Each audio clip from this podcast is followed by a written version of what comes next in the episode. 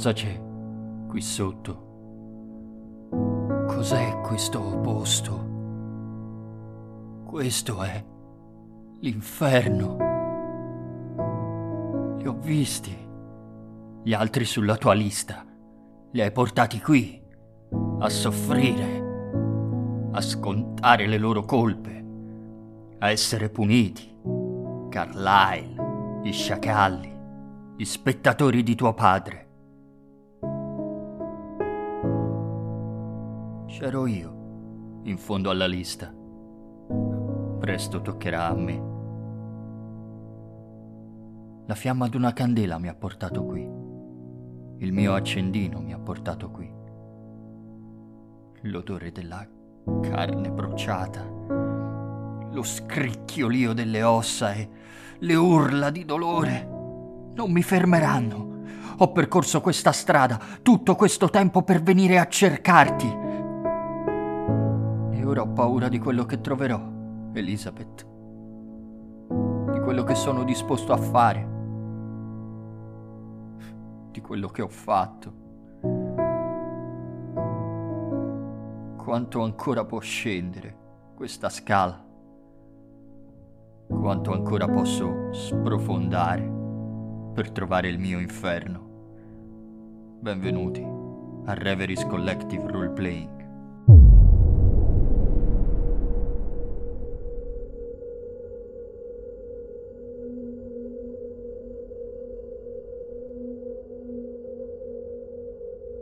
Fine il tuo piede a terra su un pavimento di linoleum. Ti ritrovi davanti a delle sbarre, la cella di una prigione.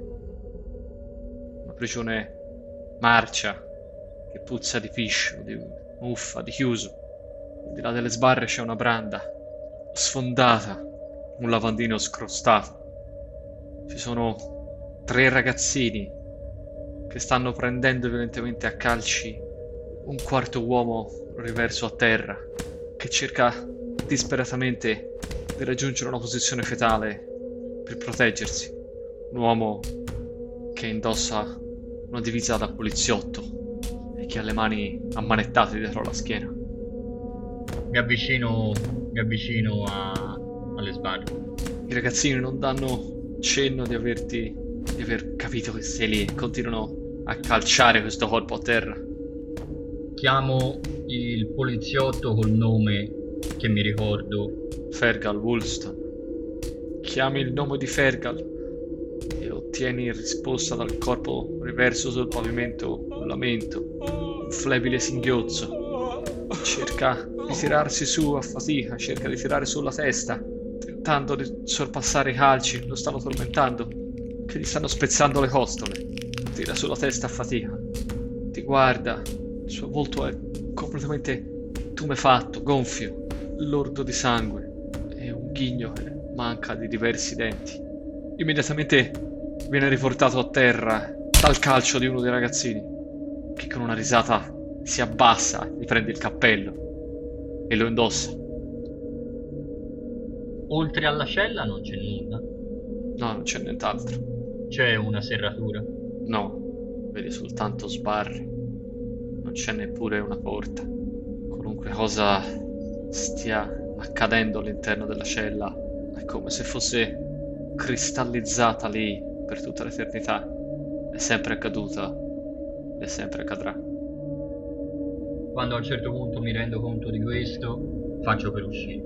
Vado verso le scale. Mentre fai per uscire, ti volti solo sul rumore della zip di uno dei pantaloni dei ragazzini che si abbassa singhiozzare di Fergal Woolston quando lo scroscio di urina lo investe in pieno.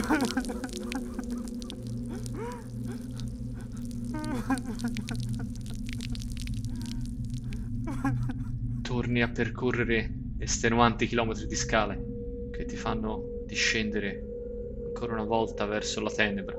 Le pareti sono costellate dai ritratti di Elizabeth delle foto di suo padre perché il tuo piede non si appoggia con un suono caldo, sordo, su di un pavimento fatto di un elegante parquet lucido. Sei in una stanza molto ben illuminata. Tre delle quattro pareti sono coperte da grandi, enormi librerie ricolme di libri. Al centro della stanza c'è una grande, elegante scrivania di legno massiccio, pregiato, pesante, e su questa c'è una macchina da scrivere al centro, in bella vista. Questa stanza è lo studio di Alasdair e la quarta parete dove dovrebbe esserci la finestra. È bianca, completamente bianca, occupata soltanto da un grande quadro con una cornice dorata. Il quadro cosa rappresenta?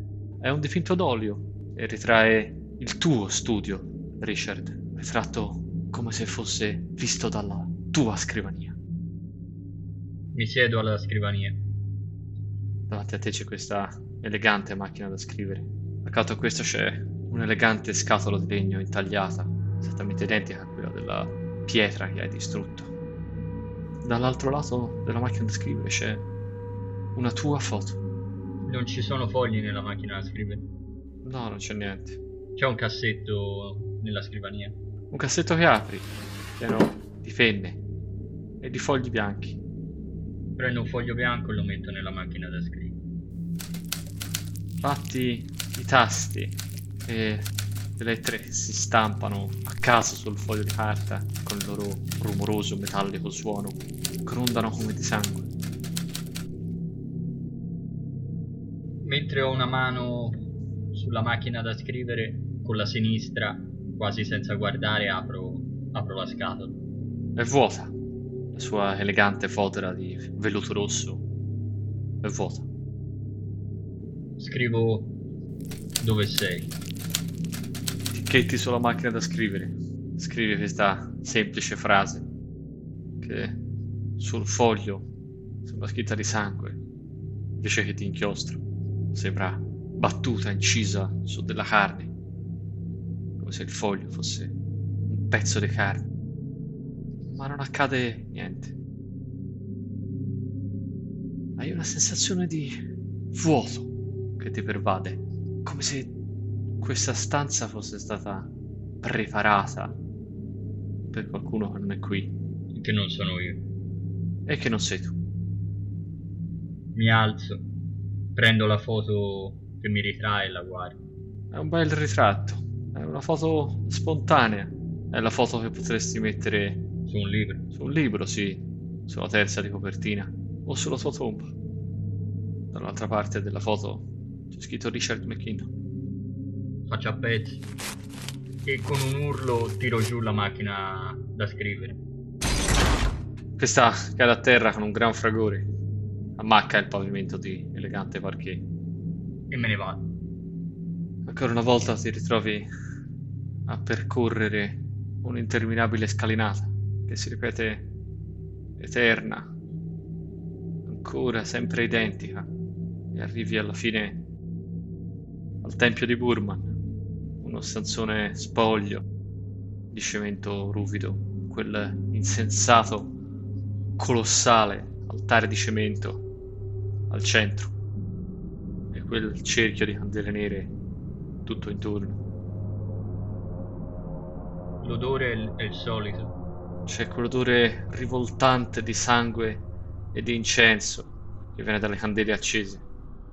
C'è un corpo legato sull'altare, un corpo pallido, grasso, sembra un viscido, osceno lumacone. Un corpo legato, con il ventre squarciato e gli intestini esposti.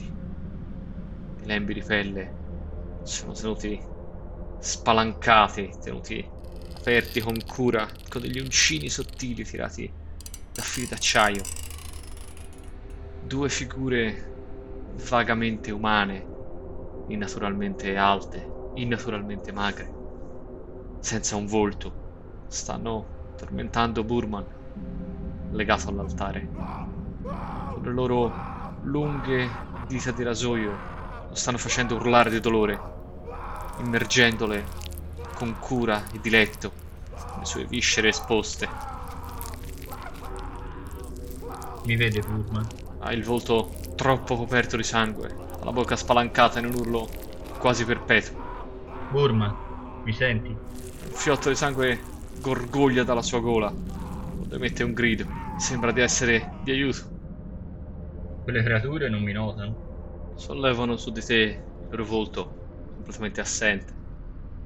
Ti stanno guardando senza occhi. Il loro volto è completamente piatto. Non hanno occhi, non hanno bocche, non hanno naso, non hanno alcun lineamento. Ma riesci ugualmente a percepire che sono orrendamente compiaciuti del lavoro che stanno compiendo su Burman. Tiro giù qualche candela del cerchio con calcio, ma più distratta, quasi distrattamente che con rabbia. Si rasciolta, si riversa a terra in un rivolo.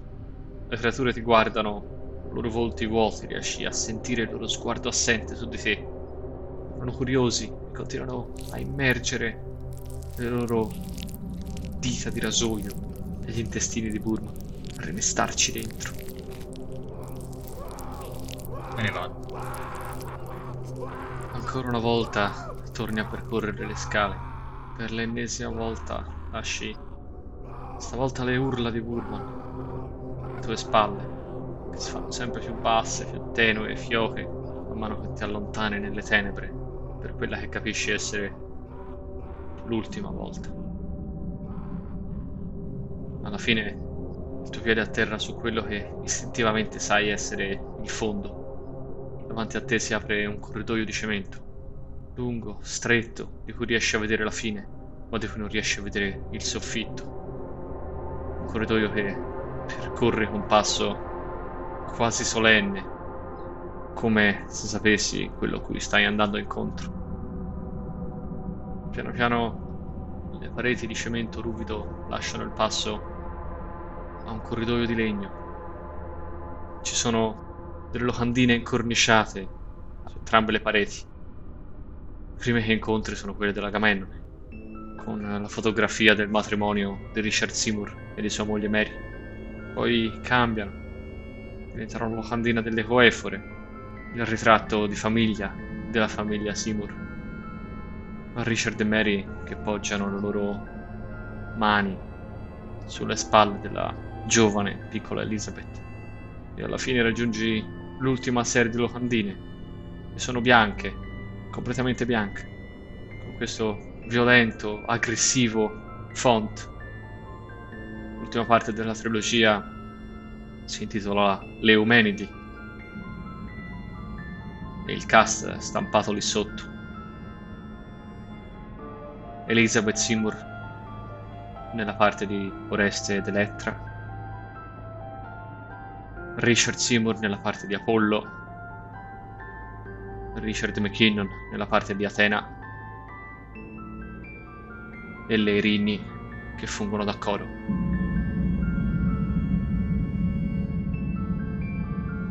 Percorri gli ultimi metri di questo eterno corridoio di cemento. Davanti a te c'è la porta rossa dell'appartamento di Elizabeth.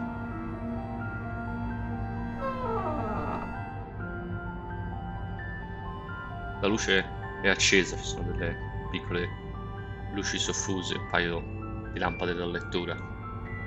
È esattamente come te lo ricordi, come l'ultima volta cui ci sei stato. In disordine, con pile di libri dappertutto. Davanti a te c'è il salotto, dove hai passato molto tempo. E da una parte quel piccolo angolo cucina che non sembra essere stato toccato da molto tempo e di cui ti sei accorto soltanto dopo che effettivamente non avevi mai visto Elisabeth cucinare qualcosa o trascorrerci del tempo.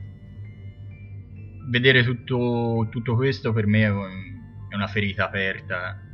In ogni centimetro di questo piccolo appartamento ho un ricordo, ho vissuto una sensazione, dalle più belle a, al terrore, la frustrazione de, degli ultimi giorni quando mi sentivo sotto minaccia e addirittura sotto le finestre c'erano gli sciacalli ad aspettarci, a minacciarci. Vado avanti, cammino, cammino lungo, lungo il corridoio per andare verso le altre stanze. Il corridoio è stretto. Sulla sua destra si apre lo studio di Elizabeth. La porta è aperta, mentre in fondo al corridoio c'è la camera da letto di Elizabeth. Continuo a aprire la porta dello studio e cerco l'interruttore per accendere la luce nella stanza. C'è odore di buono qui dentro. C'è un, un profumo. Il profumo di lei, il profumo di Elizabeth, che permea lo studio forse più di quanto tu non ricordassi. La luce si accende e illumina uno studio in disordine, come è sempre stato. Ci sono pile e cataste di libri anche per terra, impilati l'uno sull'altro. Sulla scrivania ci sono alcune foto che, che non ti ricordavi, un piccolo particolare che attira la tua attenzione, non ricordavi che fossero lì. Sono f- foto di voi due, ricordi di attimi felici che avete trascorso insieme. Sento una fitta di, di dolore e di nostalgia guardandoli. Sono incorniciate, sono diverse, tre o quattro momenti diversi, ritratti di voi due o istantanee scattate da qualcun altro dopo gli spettacoli o la sera al pub. Sono sistemate lì come dei, dei ritratti di famiglia. C'è altro sulla scrivania? Sì, ci sono dei fogli, degli appunti, appunti dell'Agamennone. La scrittura è inequivocabilmente quella di Elizabeth, la scrittura che conosci. C'è un cassetto?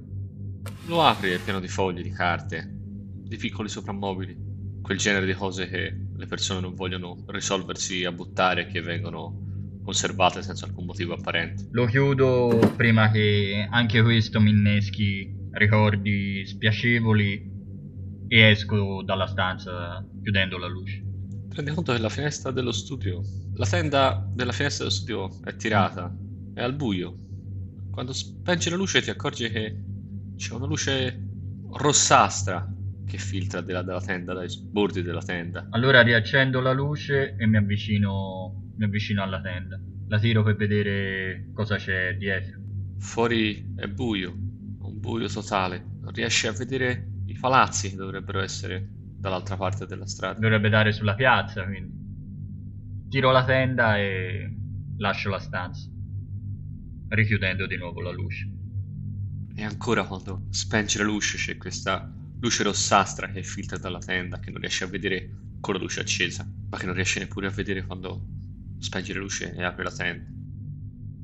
C'è un silenzio naturale nell'appartamento, come se non ci fosse niente attorno, pure fuori, dove dovrebbe esserci la, la strada, non senti automobili, non c'è un passo, senti a malapena il tuo respiro.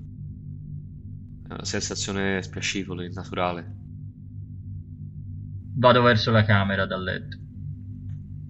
Qui la luce è già accesa, una delle luci sui comodini al lato del letto è già accesa. È esattamente come te lo ricordavi, in disordine, con mucchi di vestiti per terra. Fra questi mucchi vedi anche un paio di, di bottiglie vuote, di vino, di whisky che avete bevuto. Il letto è perfettamente rifatto, le lenzuola sono bianche e immacolate. C'è una finestra anche qui?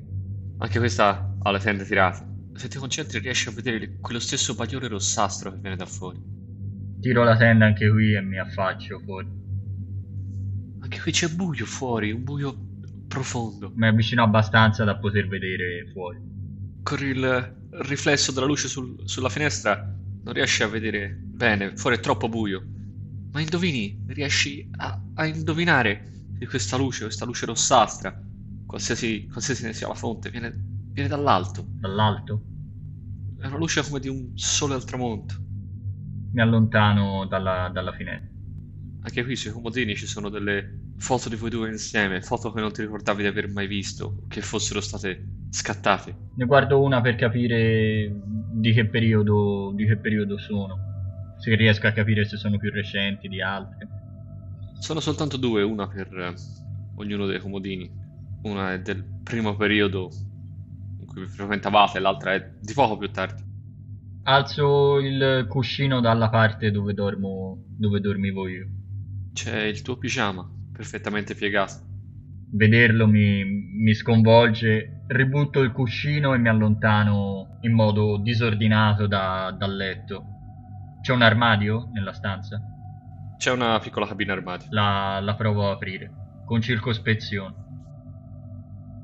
e ancora viene investito dal, dal profumo di Elizabeth. I suoi vestiti sono tutti accuratamente appesi alle grucce all'interno della cabina armadio. Non me ne rendo quasi conto, ma mi accorgo di avere il viso bagnato dalle lacrime e rimango più tempo del necessario davanti a, a quella cabina armadio aperta a, a respirare il suo profumo.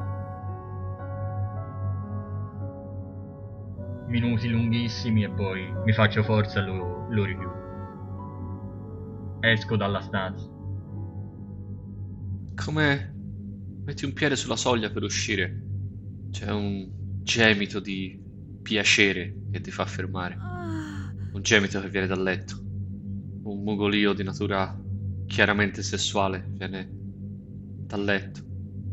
Riconosco la voce come quella di Elizabeth. Ci assomiglia molto. Rimango schiacciato alla parete vicino alla porta e guardo il letto. Guardo se, se si muove qualcosa sotto le lenzuola. C'è qualcosa che sta emergendo da sotto le lenzuola. Si sta materializzando da sotto il materasso, si sta, sta lentamente affiorando. Una figura chiaramente femminile che si muove, geme di puro piacere nell'emergere da sotto le lenzuola, nell'affiorare alla realtà. Una figura che ha una cascata di capelli rossi che si aprono sul letto bianco come se fossero rivoli di sangue. Una figura con il volto di Elizabeth, ma che è molto, molto più bella di lei. Ed è in poco tempo che la donna scarlatta emerge, si manifesta e ti sorride. Cado in ginocchio fra, fra il terrore, l'estasi e, la, e, e l'adorazione. Balbetto qualcosa tipo tu non puoi esistere. Eppure io sono qui, Richard. Sono qui per te, sono qui grazie a te.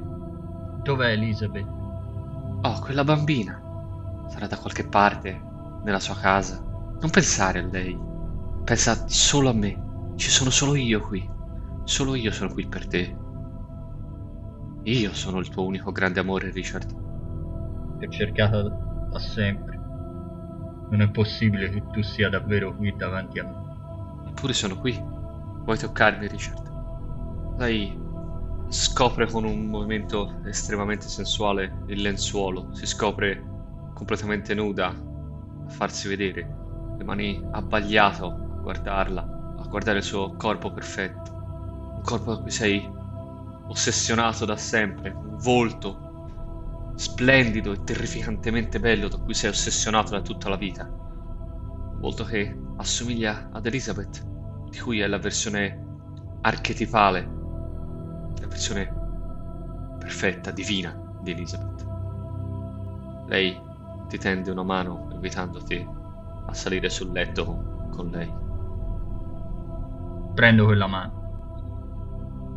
Vuoi divorare il mio cuore, Richard? Non lo so.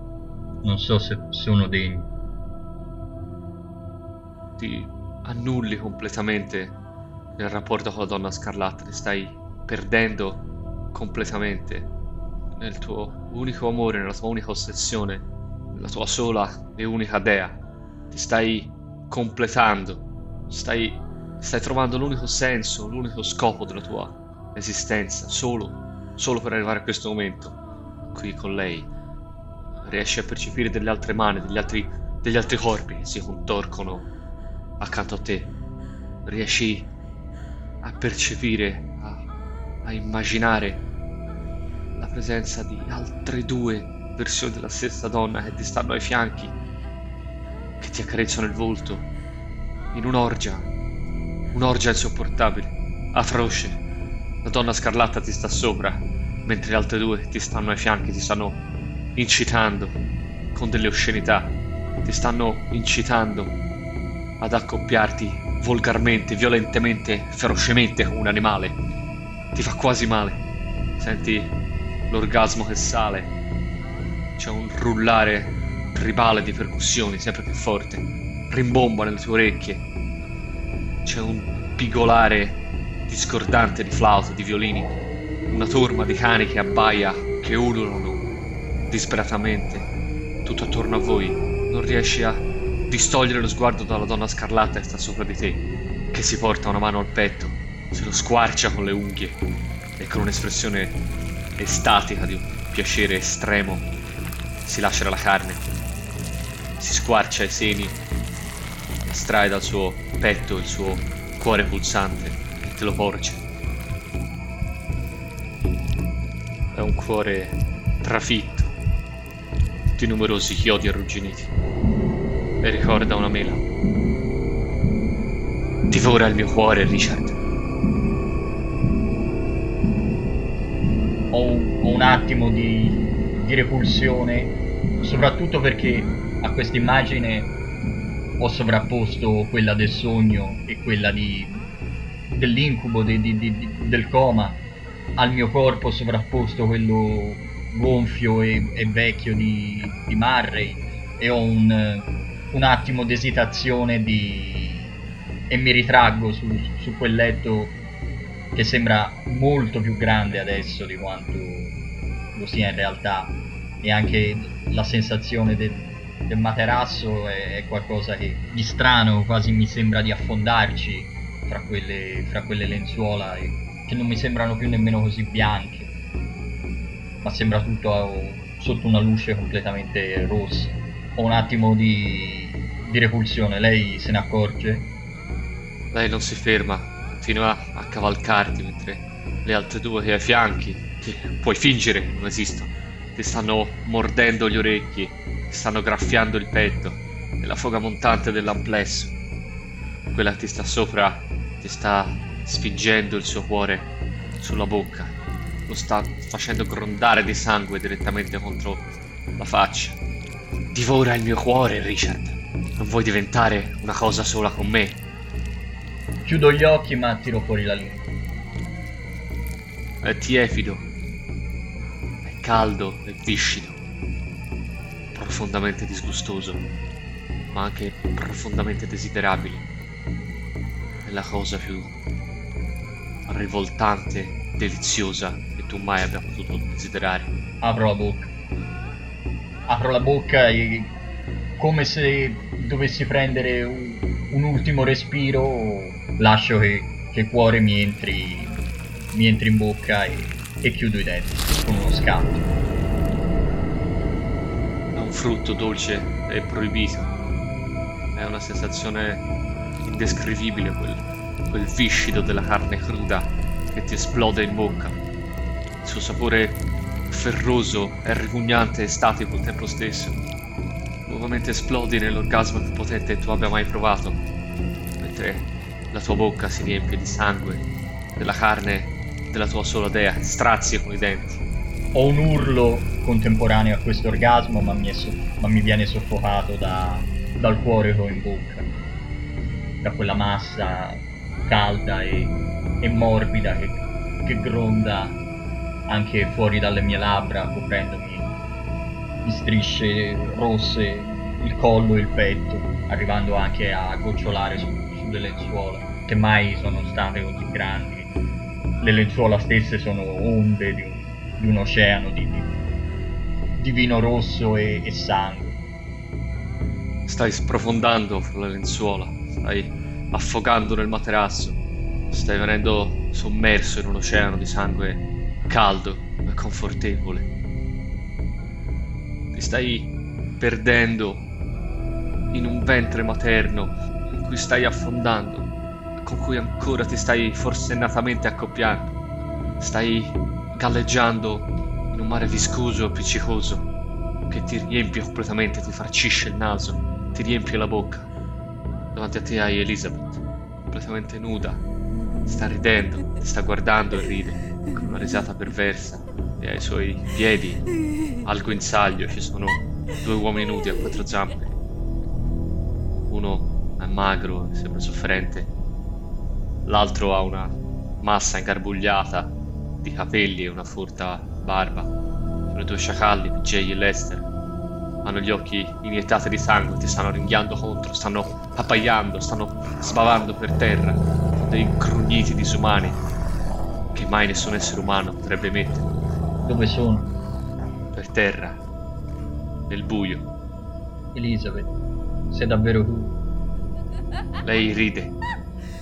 Continua a ridere. La vedi trasformarsi, la vedi cambiare. La sua pelle sta diventando chiarissima, lunare. La bocca e il mento sono lordi di sangue, di brandelli di carne strappata a morsi. PJ e Lester si stanno trasformando in due cani, in due cani rabbiosi, idrofobi che sbavano, ti ringhiano addosso e che ti si avventano contro. Cerco di ripararmi in una posizione raccolta, cercando un riparo che ovviamente non esiste, ma Vieni fermato da due mani che ti si appoggiano alle spalle. Ci sono altre due persone qui. Ti ritrovi immobile, paralizzato dal terrore. Ti ritrovi schiacciato fra tre identiche versioni della stessa donna. Hai una giovane vergine davanti a te, una morbida matrona feconda e una vecchia megera dai seni cadenti. Tutte e tre stanno ridendo contemporaneamente, stanno sghignazzando addosso. Tutti e tre i lati. però sono sempre Elizabeth. Potrebbero essere tre idealizzate versioni di Elizabeth, tre fasi diverse della sua vita. La vecchia assomiglia a sua madre. No, la vecchia non assomiglia a niente. È una versione decrepita di un essere umano, come se avesse più di cent'anni.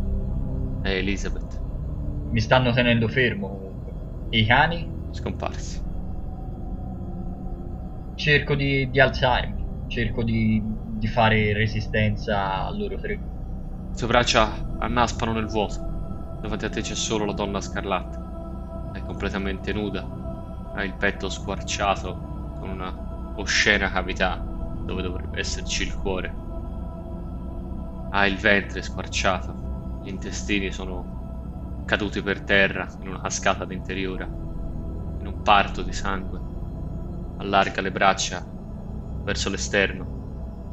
C'è un movimento che attira il tuo sguardo dal basso. C'è un serpente che dal basso sta risalendo lungo le sue gambe nude, sta attorcigliando attorno al suo corpo, attorno alle sue braccia nude, arrivandogli fino al collo. Lo riconosco come il Tau. È l'immagine che ti esplode nella mente quando la donna scarlatta ti sorride. Scrivi di me, Richard. Sei sul letto, nudo, in una pozza di sudore e sperma. Mi alzo a fatica da, da quel letto cercando di, di ripulirmi alla bene e meglio. Ci sono attorno al letto i miei vestiti. Sono stati lanciati disordinatamente nella foga. Me li rimetto. Ci sono ancora le foto su- sul letto. Cioè la stanza è uguale, al di là del letto è stato usato. La stanza è come l'hai trovata. Le foto sono sempre lì, che ti guardano, ricordandoti momenti passati in cui forse non ti ritroverai mai più. Non riesco a reggere lo sguardo della foto e, e la tiro giù da- dal comodino, la, la più vicina che ho. E una volta che mi sono vestito e ho tirato giù la foto, esco da- dalla stanza. C'è questo silenzio innaturale all'interno dell'appartamento, totale. Ti senti solo, irrimediabilmente solo. Urlo il nome di Elizabeth. Urli la tua disperazione e l'eco del tuo urlo rimbomba fra le pareti del piccolo appartamento. Non ci sono altre stanze. No, solo il piccolo bagno. Mi affaccio non aspettandomi di trovare niente. È solo una piccola finestrella del bagno che dà sull'esterno, che non attende. Per cui questa luce rossastra penetra più forte, più intensamente. Provo a aprirla proprio la finestra. Vieni investito da una folata di vento, una folata fredda, gelida, genere di vento che non può essere al primo piano di un palazzo. Non vedo niente affacciandomi. Ti affacci ma fai un passo indietro perché hai le vertigini. Dall'altra parte della strada, dove dovrebbe esserci una strada, c'è un vuoto, c'è un, c'è un abisso sterminato di cui non puoi vedere il fondo.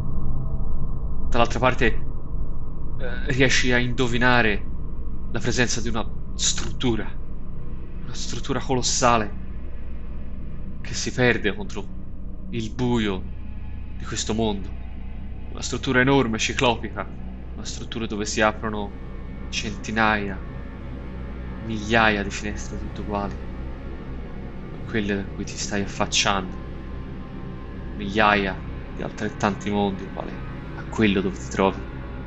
Una struttura si innalza per decine, centinaia di chilometri, una città sterminata immensi monoliti neri che dall'abisso si ergono in un cielo rosso sangue, illuminato da un immenso sole nero.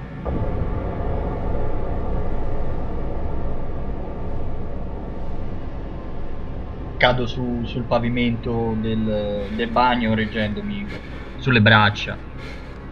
La visione mi ha, mi ha sconvolto e mi ha alterato tutti i sensi.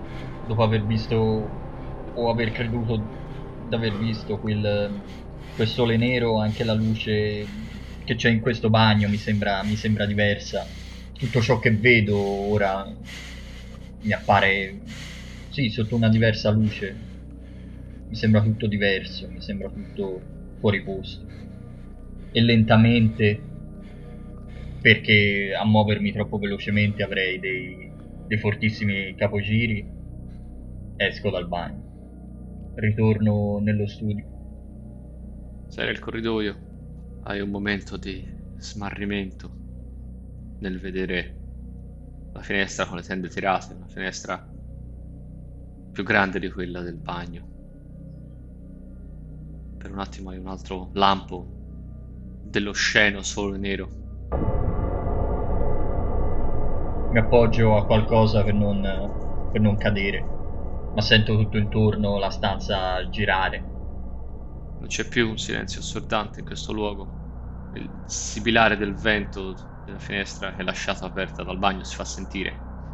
Ti fa ricordare come tutto questo sia reale. Come tutto questo al tempo stesso non possa essere che un incubo. Questa è, è una nuova realtà cerco di mettermi alla scrivania. La scrivania è quella di Elizabeth. Hai carta e penna in abbondanza. Mi metto a scrivere. Questo luogo in cui ti trovi è costruito, è artificiale, è dove tutto al suo posto dove dovrebbe essere, tutto è stato accuratamente sistemato per accomodare i tuoi ricordi, i tuoi bisogni. Tutto questo è qui per te, Richard. Riesci a vederlo, a vederlo come se fosse la scenografia di uno spettacolo. Tutto è qui per te, per te soltanto. Non è vero, non è vivo. È il mio inferno. Quindi posso uscirne. Questo è quello che scrivo, praticamente. È qualcosa che intuisci, è una rivelazione che hai quando hai finito di scrivere, di tracciare sul foglio di carta per la milionesima volta lo stesso simbolo del Tau con il serpente che ci si attorciglia attorno. Hai riempito tutto il foglio davanti a te. Cosa è successo mangiando quei cuori? Accettando il frutto? Hai un prurito. Un prurito piuttosto doloroso sul polso della mano sinistra. Una sensazione sgradevole come quando ci si taglia con la carta, un brusciore strano, lieve, ma fastidioso al tempo stesso. Sai già cosa vedrai quando porti il polso della mano sotto la lampada della scrivania. Temo già di immaginare. Inciso nella tua carne, sottile, come con delle precise linee rosse riconosci ancora una volta lo stesso simbolo. Sei stato marchiato, Richard.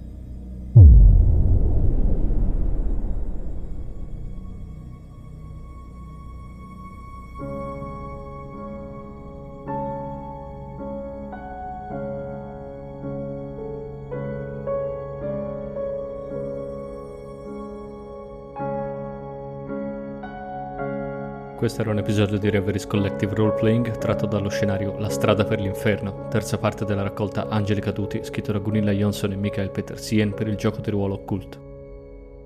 Musiche di Coeg Music rilasciate liberamente o su licenza Creative Commons.